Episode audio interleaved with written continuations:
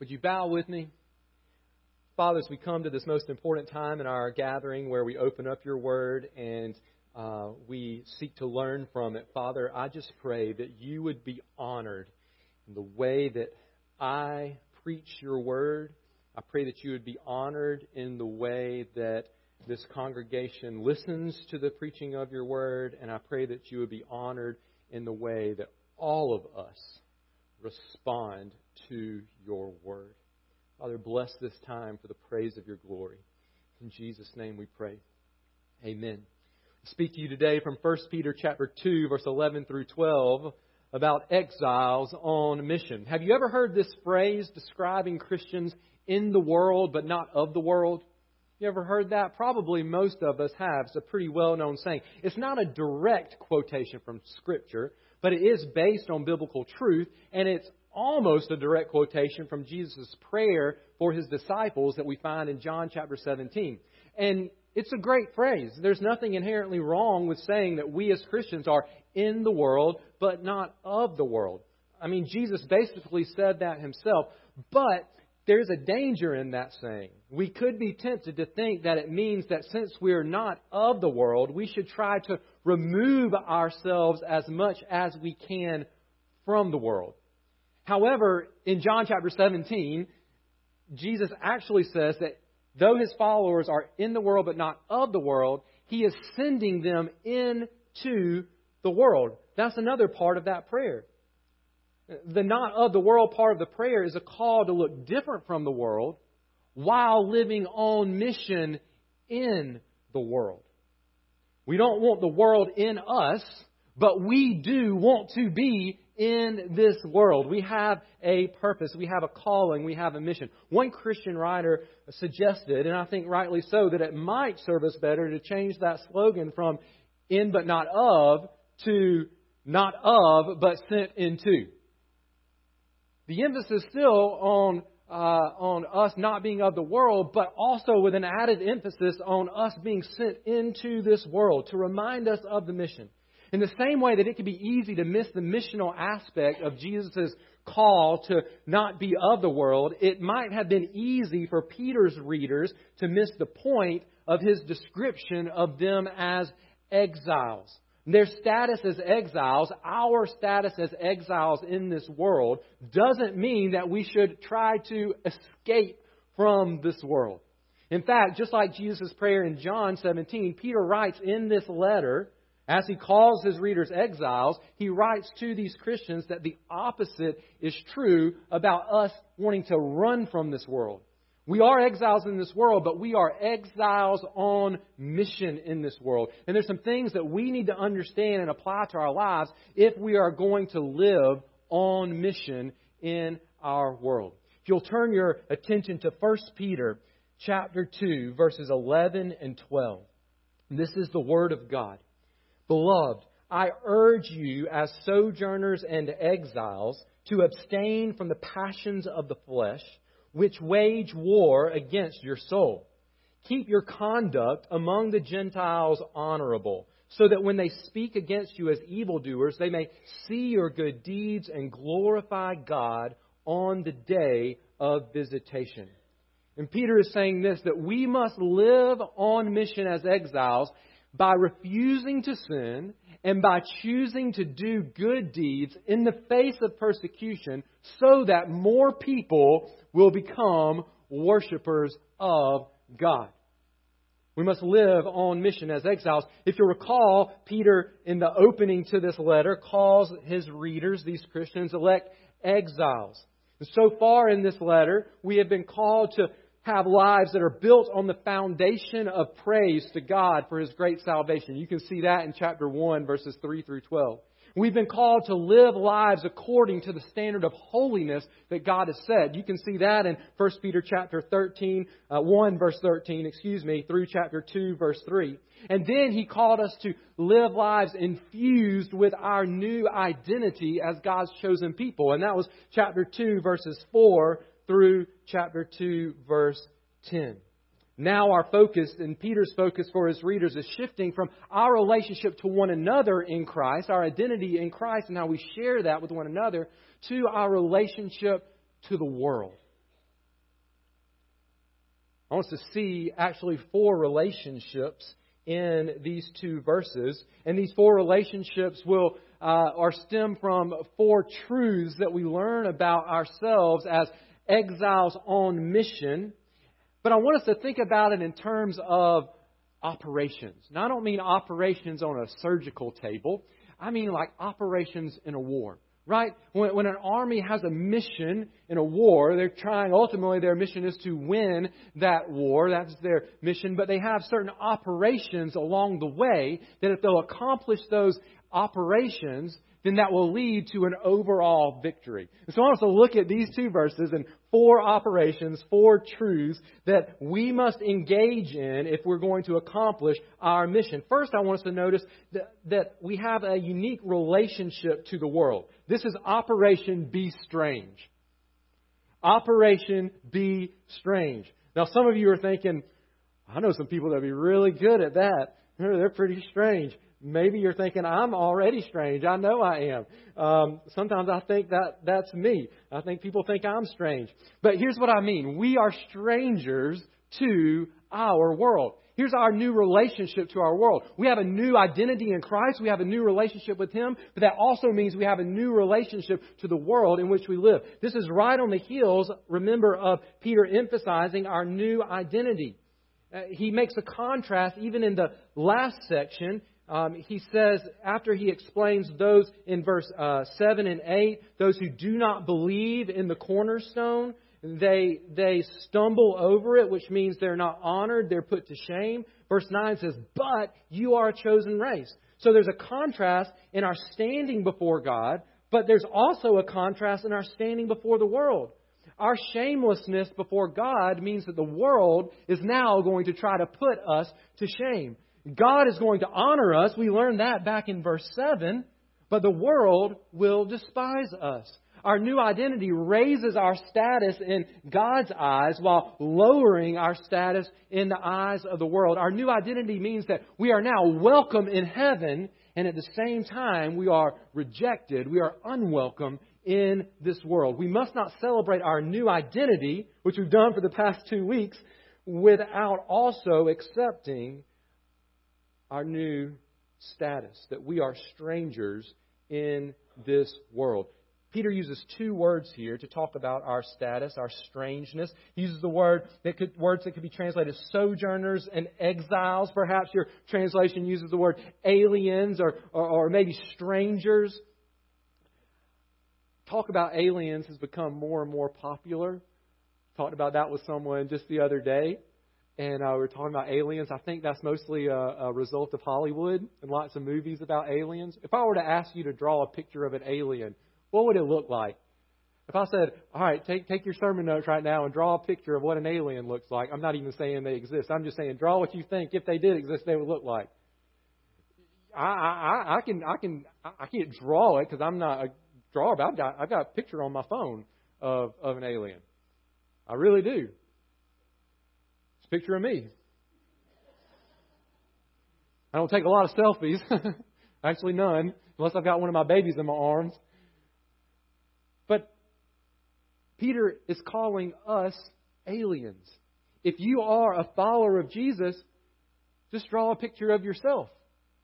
You and I, who trusted in Christ, we are strangers. We are aliens. We are sojourners. We are exiles in this world. Several places in, in 1 Peter, he's already used both of these words. And he's not talking about two different statuses. He's using two synonyms to emphasize our status, to say the same thing. We are strangers in this world. We gave this definition many weeks ago as we started 1 Peter, and we saw that he calls the readers elect exiles in verse, uh, verse 1 of chapter 1. We gave this definition. To be exiles means being separated by God from the world while remaining in the world. Or to say it another way, to be an elect exile means God has chosen to give me a new citizenship which should define my lifestyle while I temporarily live in my old homeland. And we also said this being an exile in this world doesn't mean that we're homeless. It means that this world is not our home. We have a home. In fact, Peter talks about it in his second letter in chapter 3, verse uh, 13 of 2 Peter. He says this But according to his promise, we are waiting for new heavens and a new earth in which righteousness dwells. That is our future home. It is our home now. We just don't live there yet. And because we are strangers, because we are exiles, that means our lives are going to look different than the world around us. I, I cannot emphasize this enough as we walk through this letter of 1 Peter. I don't think Peter can emphasize enough. We must be reminded that our lives are going to look different. If we are following Jesus, then it should not surprise us that our lives look different. But here's the problem. What do sojourners, what do exiles, what do strangers in a foreign land often experience? They often experience rejection, often experience mockery, misunderstanding, discrimination, injustice, slander, suffering, insults. And in fact, Peter is specifically going to mention some of those very things. Mockery in chapter 4, verse 4. Injustice towards Christians in chapter 2, verse 19. Slander in chapter 3, verse 16. Suffering in chapter, well, really a lot of 1 Peter, specifically chapter 4, verse 12 through 13. Insults in chapter 4, verse 14. And we're going to see these in the weeks to come.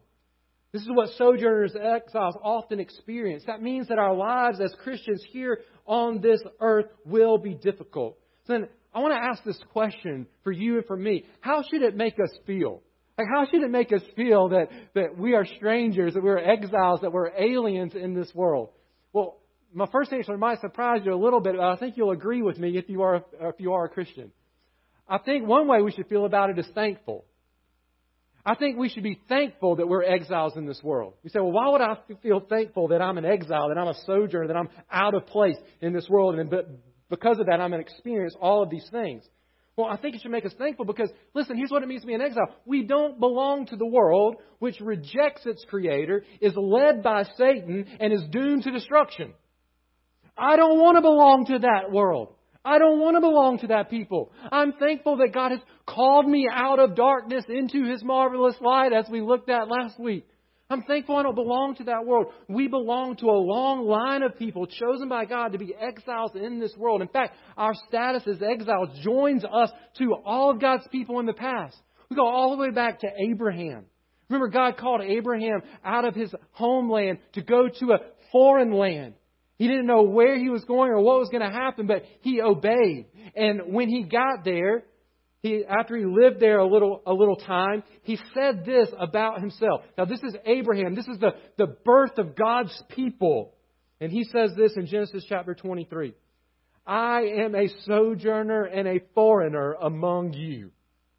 Talking to the people in the land of Canaan. From the beginning, God's people have been sojourners and exiles. So our status as exiles means, hey, we're a part of God's people. That's something to be thankful for. But I think it also is sobering. We should also feel a sense of, of, of sobering, realizing that I shouldn't be surprised when life in this world, living as a Christian, is hard.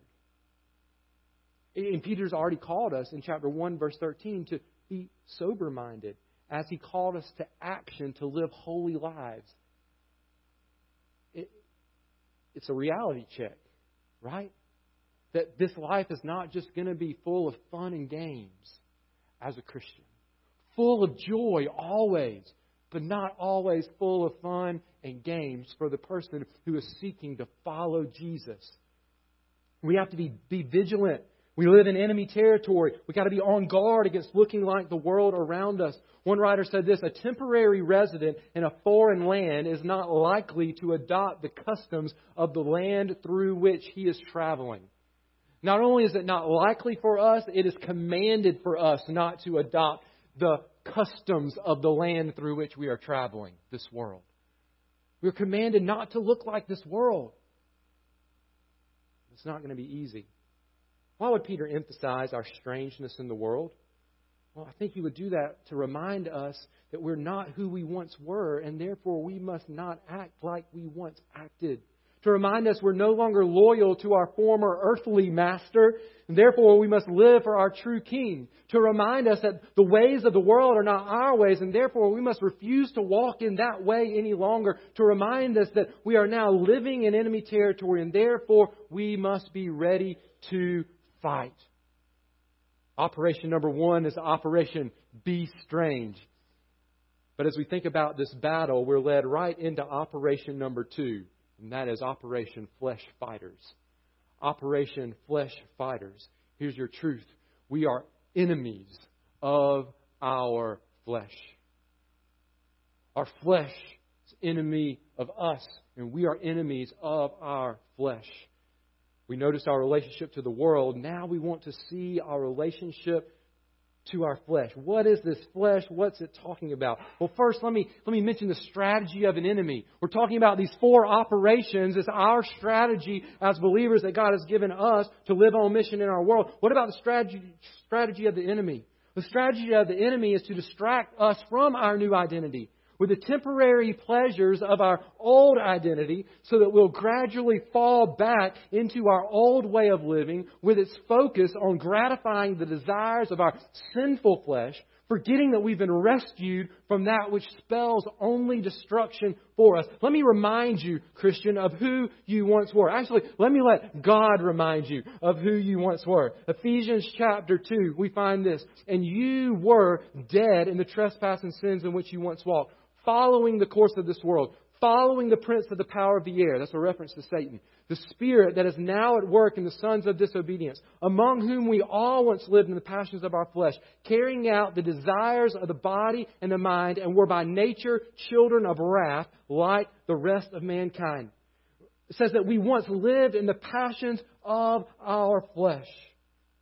When we give into the passions of our flesh, we start looking like Jesus less and less and more and more like the world.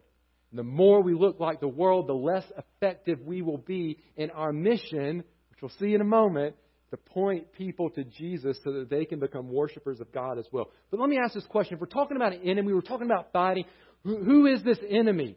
Our minds probably quickly jump to Satan. And I would agree with you. And God's Word would agree with you. Even Peter will agree with you in chapter 5, when he's going to say that the devil prowls around like a roaring lion, seeking whom he may devour. But here in chapter 2, he doesn't refer to Satan, he refers to our own flesh. Your enemy is not only the devil, your enemy is you, Christian. At least the old you. Your enemy is the old you, it is your flesh.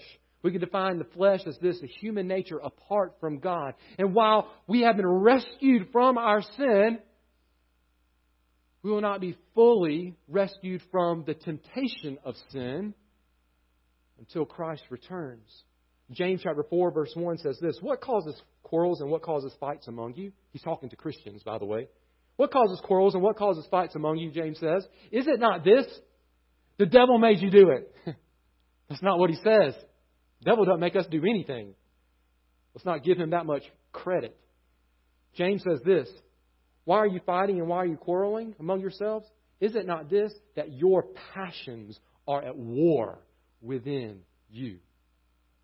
Your passions are at war within you. The devil is your enemy, but he uses your fleshly desires to tempt you. That means anywhere at any moment. Your old flesh can rear its ugly head, and the temptations to revert back to your old way of living will be there. And those temptations are strong, so strong that Scripture, Peter here and all throughout Scripture, refers to this as a war. The spirit life is the spirit-filled life is incompatible with works of the flesh. The spirit-filled life, though, is not exempt from the temptations of the flesh, and that means nothing less than war, a war inside of us on a daily basis. One of my favorite places in the Bible that talks about this war is Galatians chapter 5. And Paul says this to the Galatians. He says, but I say, walk by the Spirit, and you will not gratify the desires of the flesh, for the desires of the flesh are against the Spirit, and the desires of the Spirit are against the flesh, for these are opposed to each other to keep you from doing the things you want to do. But if you are led by the Spirit, you are not under the law. I remember my dad heard him say many times the moment that you trust in Christ, a big bullseye gets drawn on your back. And for the rest of your life here on this earth, there are, there are flaming arrows being launched your way. But in addition to that, there's some flaming arrows arising up within us. Satan's attacking from without. Ourselves, our old flesh is attacking from within. There is war, and if we don't fight, we will find ourselves reverting back to our former manner of life. Even Peter in chapter 4, verses 1 and 2 says this Since therefore Christ suffered in the flesh, arm yourselves with the same way of thinking. For whoever has suffered in the flesh has ceased from sin. So to live for the rest of the time in the flesh, so we're living in the flesh, no longer for human passions, but for the will of God. We are living in the flesh, but we are not controlled by the flesh. We're not living for the flesh. That is the battle that you and I live in on a daily basis. What are some of these actions of the flesh that Scripture talks about? Well, as Peter says, abstain here. Abstain from the passions of your flesh, which wage war against your soul. We see that same word over in 1 Thessalonians chapter 4 where Paul writes, For this is the will of God, your sanctification, that you abstain from sexual immorality, that each one of you know how to control his own body in holiness and honor, not in the passion of lust, like the Gentiles who do not know God. We'll go back to Paul's writing to the Galatians in chapter 5 and pick up where we left off as he talked about the flesh being opposed to the spirit. He said, Now the works of the flesh are evident.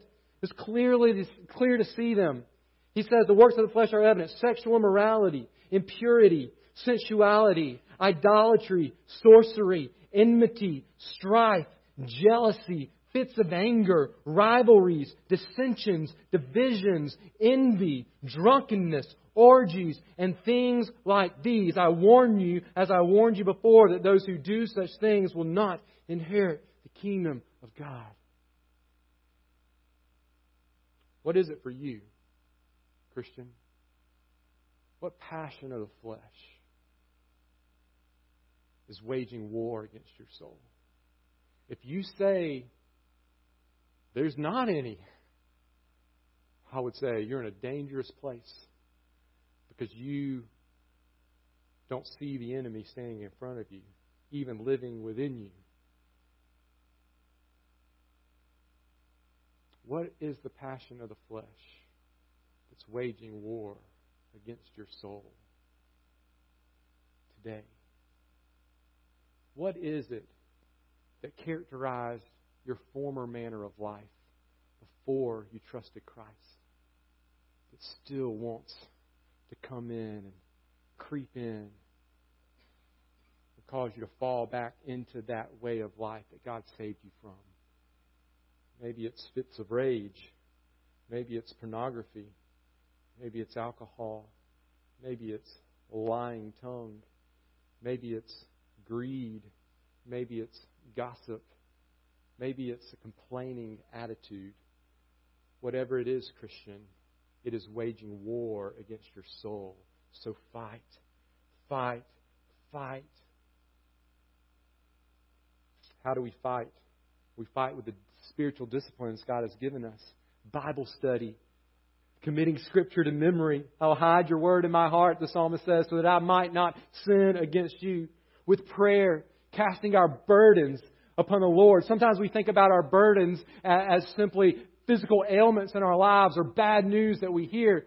But there's a burden that we all ought to have. A burden of, uh, of this flesh rearing its ugly head, that we would lay that before the Lord and say, God, help me in this area of life. I want to honor you in this area of my life. Help me. We pray, we read the Bible, we study, and we fellowship with other believers. You want a, you want a surefire way to lose this battle against the temptations that, that, that well up within us?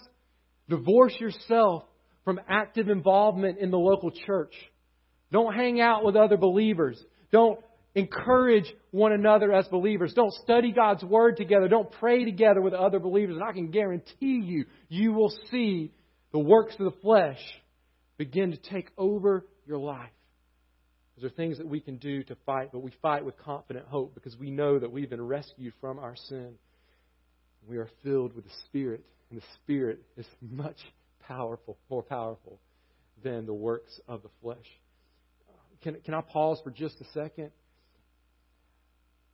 Let me just speak to those of you who've been Christians a long time. There's a lot of you in here, and I praise the Lord for that. Many in here have been Christians a long time. It's easy for us to for us to think that I've been a Christian for 20 years or 40 years or 60 years, that I've kind of won this battle, like the battle's kind of over. This battle lasts until the day we breathe our last breath or Christ returns.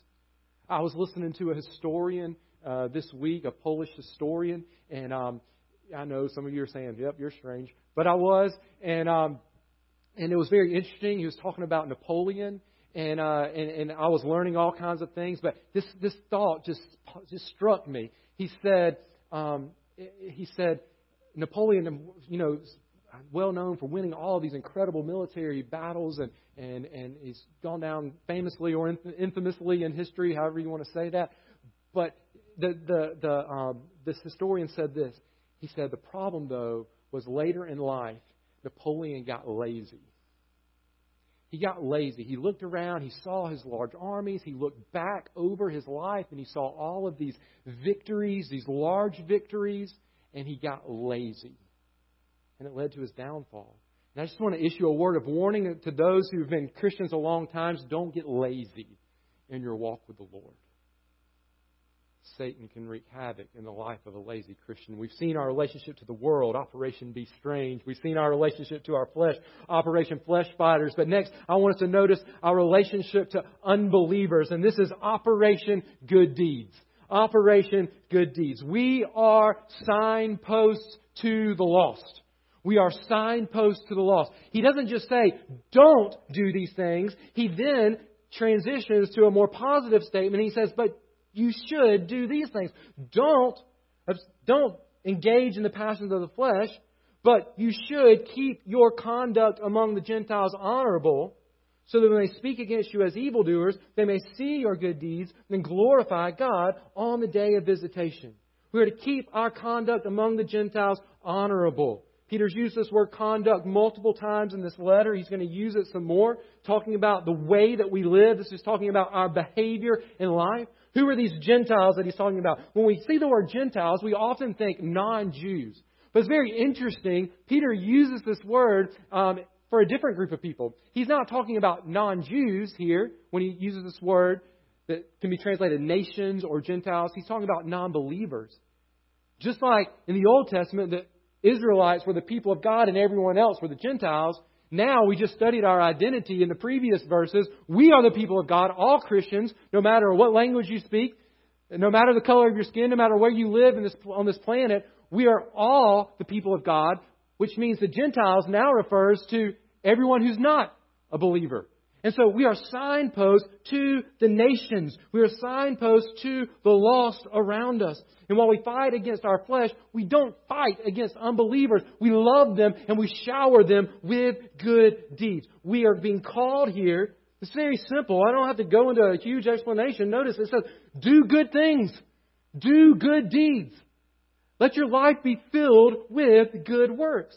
There's an obstacle to it. There always is in war. There always is when there's a mission and an operation that needs to take place. Here's the obstacle they're going to speak against you as evildoers, Peter says. Do good deeds. And by the way, the world will speak against you as evildoers. Not because you're being mean towards them, but you're going to be doing good things, and they're going to call you evildoers. And you shouldn't be surprised. The Greco Roman society that these uh, Christians lived in, that Peter's writing to, they, they hated Christians. And I would argue that the American society that we live in is growing to hate Christians more and more. We're called bigots for standing up for God's Word. We're told to get with the times. Society says that we're stuck in the past and we need to get on the right side of history. How then do we respond? Well, that's where Peter's going in the rest of chapter 2 and in chapter 3 and even into chapter 4, how we respond. But in this summary, these two verses that are really a summary of the next large section of Peter, he gives us basically two ways not to respond. One, we don't retaliate. And second, we don't retreat. We don't retaliate with evil, with hateful acts toward unbelievers. We don't call them names, even if they call us names. We don't post hateful Facebook posts on Facebook about those who are living lifestyles of sin, even if they post hateful things about us. We don't shun them, even if they shun us. We don't retaliate. But at the same time, we don't retreat from the world. We don't say, well, we'll just keep our Christianity private. We're not going to stand up for truth in the public square. We'll gather for worship one day a week, and then the rest of the week we'll just blend into society. Both of those are wrong responses. We don't retaliate when they call us evildoers, and we don't retreat when they call us evildoers. So, what is the right response? Peter says, do good deeds. Do good deeds. Produce good deeds in keeping with our Christian beliefs even when they call us evildoers. This means we are to love unbelievers, serve unbelievers, befriend unbelievers, and show hospitality to unbelievers. When your homosexual neighbor says Christians are hateful, then you invite her over for dinner. When your coworker makes fun of you for not laughing at the dirty jokes, you pay for his lunch, or you hold the door for him or you offer to help him finish the job for the day. When your classmate hatefully says, Why do you believe in that stupid Jesus stuff? You respond with gentleness in your voice and you lovingly explain that Jesus died on the cross to rescue people from their sin and you've chosen to follow him. We don't retaliate, but we don't stop doing the good things we are to do as Christians. We don't retreat we produce good deeds that are visible to the world so the world will see us and turn from rebelling against God to worshiping God. Notice, notice the purpose here. Keep your conduct among the Gentiles honorable so that when they speak against you as evildoers, they may see your good deeds, which means we can't retreat. They've got to be able to see our good deeds and glorify God on the day of visitation. There is a day of visitation coming, the day when Christ returns, and we want as many people to be worshiping God on that day. One of the ways that people will turn from rejecting God to worshiping God is when they see our good deeds. Good deeds in the face of evil will make unbelievers take notice. Good deeds that require sacrifice on our part will make unbelievers take notice. Will our good deeds always be warmly, warmly received? Absolutely not. Sometimes our good deeds will be offensive to others. Like when we call on lawmakers to put an end to legalized abortions. Well, that's going to offend some people, right? They're going to be offended. They're going to say, well, that offends me and what I stand for. But that is a good deed, protecting human life, that's going to offend people. But what we don't want to do are things that unnecessarily offend people like yelling murderers at demonstrations and a pro abortion march. Maybe they are, but screaming insults at them is not going to make them want to worship the God that we claim to worship. Good deeds. Not just deeds, good deeds. What's the goal? What's the objective? So that they will become worshipers of God too. These good deeds come from a heart of brokenness and compassion for the lost When we see them walking in their sin, and we desperately want them too to be called out of darkness into God's marvelous light. And so, no matter how much insults come our way, we keep doing good deeds. We keep doing good deeds because we love them so much, and we want to see them rescued from their sin. Will the lost always respond by turning to God? No, they won't always. But we don't have control of that. What we do have control of is our actions. The lost may not turn to God, but may it not be because we failed to do good deeds. We're signposts. Every minute of every day, Christian, you are either pointing people to the God that you claim to worship or away from the God that you claim to worship by the way that you're living your life. Let me ask you a question. What direction is the signpost of your life pointing? Either people are being led to worship God by our actions or hate the God we claim to worship. But notice our ultimate goal here, and this is the last operation, and really just kind of want to tag this on the end. And I'm not going to spend much time on it, but not because it's not important. we just see this as an underlying theme beginning here and actually going through the rest of this larger section, which ends in chapter 4, verse 11. He's going to be talking about our mission as exiles from this point on through chapter 4, verse 11 in 1 Peter. And our ultimate goal, really, you see here, is God's glory. So we saw range Operation Flesh Fighters, Operation Good Deeds, and our last operation is simply Operation Worship. Operation Worship. Notice our relationship to God. We've seen our relationship to the world, to our flesh, to unbelievers, and now to God. We must be passionate for God to be glorified if we are going to live as exiles on mission.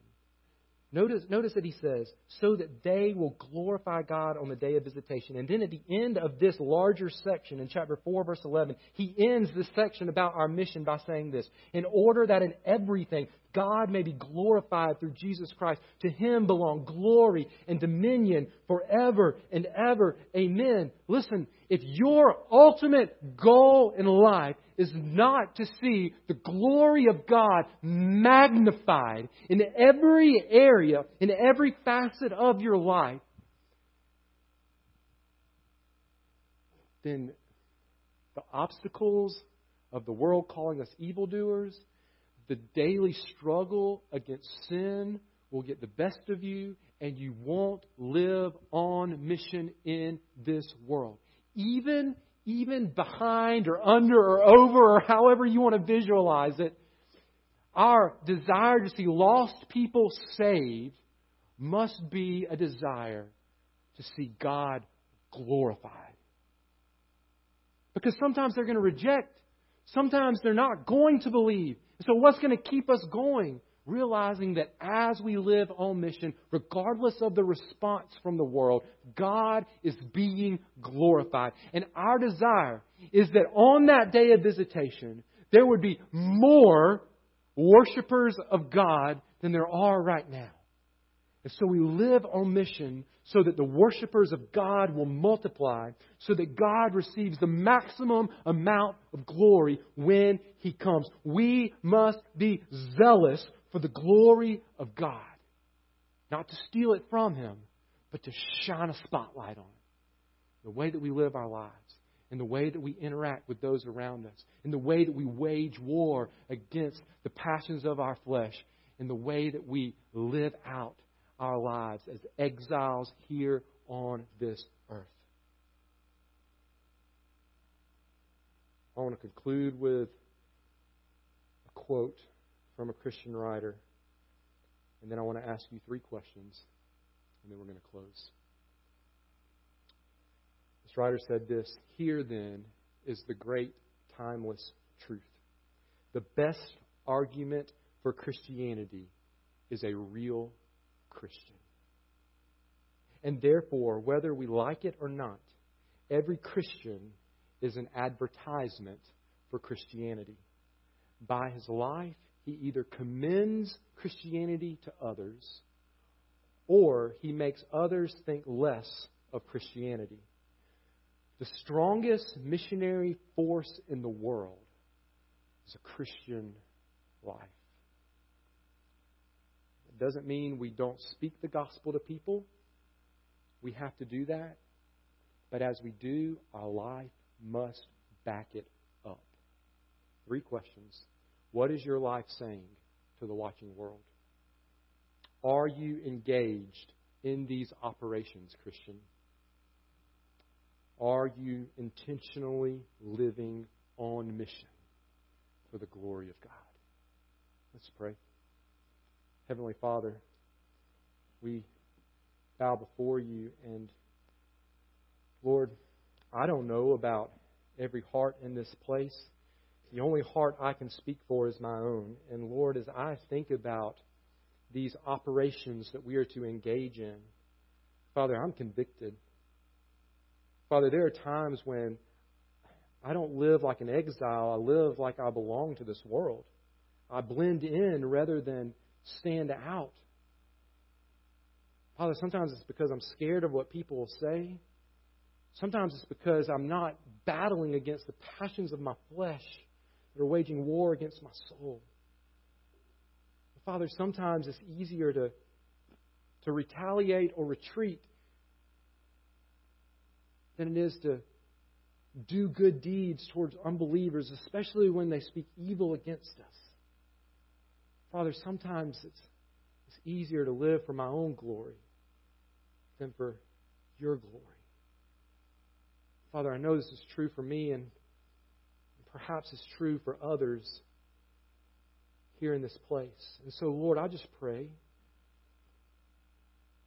that in a moment as we stand and as we sing, Father, if, if you've convicted our hearts of maybe a sin that we are allowing to have control in our lives, that we're not putting to death on a daily basis, Father, if there's some passion of the flesh that's waging war against our soul and we're giving into it, Father, I pray that, that we would get on our face before you and we would repent of that. We would trust in your forgiving love towards us displayed on Calvary's cross. And that we would depend upon your Spirit to not do that thing anymore, whatever it is. Father, if there's, a, if there's some conviction in our lives of, of treating unbelievers poorly, whether in person or on social media or just in conversation behind their backs, Father, I pray that we would get in our face and we would repent of that sin. And Father, we would ask that you would help us to just pour good deeds out of our lives for the sake of the lost so that they can become worshipers of you as well. Father, maybe we just need to pray in this time of response, Lord, to give us a fresh vision of your glory.